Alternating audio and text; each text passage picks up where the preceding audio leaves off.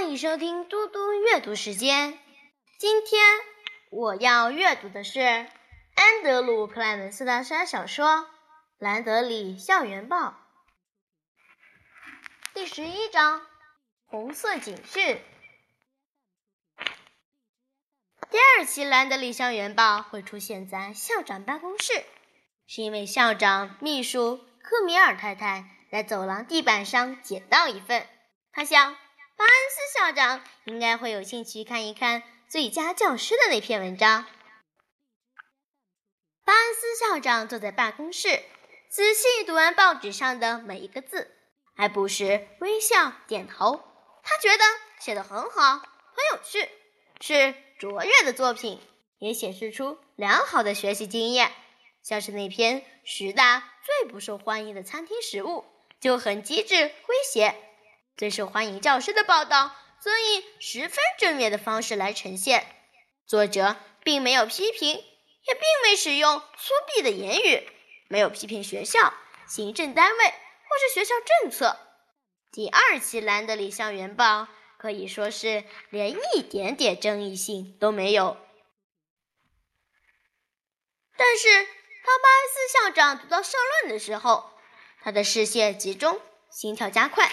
在他宽宽胖胖的脸上，眉头皱了起来，鼻孔一张一缩的抖动着。他拿起一支红笔，拔掉笔盖，再次读过整份报纸，然后开始在鸡蛋里挑骨头。不过到最后，整页版面中他只画出一个红圈。就在社论那篇，他在一个名字上重复画了好几个红圈圈。拉尔森老师，巴恩斯校长对拉尔森老师很有意见。在他担任丹顿小学校长这七年来，拉尔森老师一直都是个问题。巴恩斯校长并不讨厌拉尔森老师，讨厌是个太强烈的字眼，太过情绪化了。他告诉自己，这跟个人感受无关。而是专业问题。巴恩斯校长不认同拉尔森老师，是因为拉尔森老师的表现不专业。对巴恩斯校长来说，教育是个严肃的工作，而拉尔森老师对自己的工作不够负责。巴恩斯校长打开抽屉，拿出档柜的钥匙，档柜里放着丹顿小学每个老师的数据记录。他旋转椅子，开了锁，拉出档案柜抽屉。拉尔森老师的档案不难找到，他比柜子里任何一个档案还要厚上三倍。每一年，巴恩斯校长都会接到拉尔森老师的家长来信。这些家长会问：社会课没有作业，阅读没有作业，英文没有作业，整年都没有作业。这样正常吗？还有家长写信来询问他们的孩子是否能转班，原因其实都是为了避开拉尔森老师。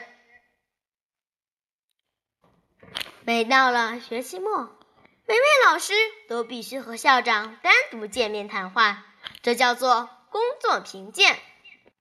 巴恩斯校长翻阅一点拉尔森老师的工作评鉴记录。那都是校长亲自填写的。过去七年来，每年一张，上面的评语分别是：差、差、无法接受、差、无法接受、无法接受。就连最后一次也是无法接受。在评鉴表最下面会有一点空间，让接受评鉴的老师写下短短的声明。过去七年来。拉尔森老师写的声明都差不多。巴恩斯校长翻到最近一年的评鉴表，读到拉尔森老师写的声明，他咬紧了牙。很明显的，我和巴恩斯博士有着非常不一样的教育哲学。他反对我的教育方式和做法，为此我深感遗憾。卡拉·拉尔森，敬上。谢谢大家，我们下次再。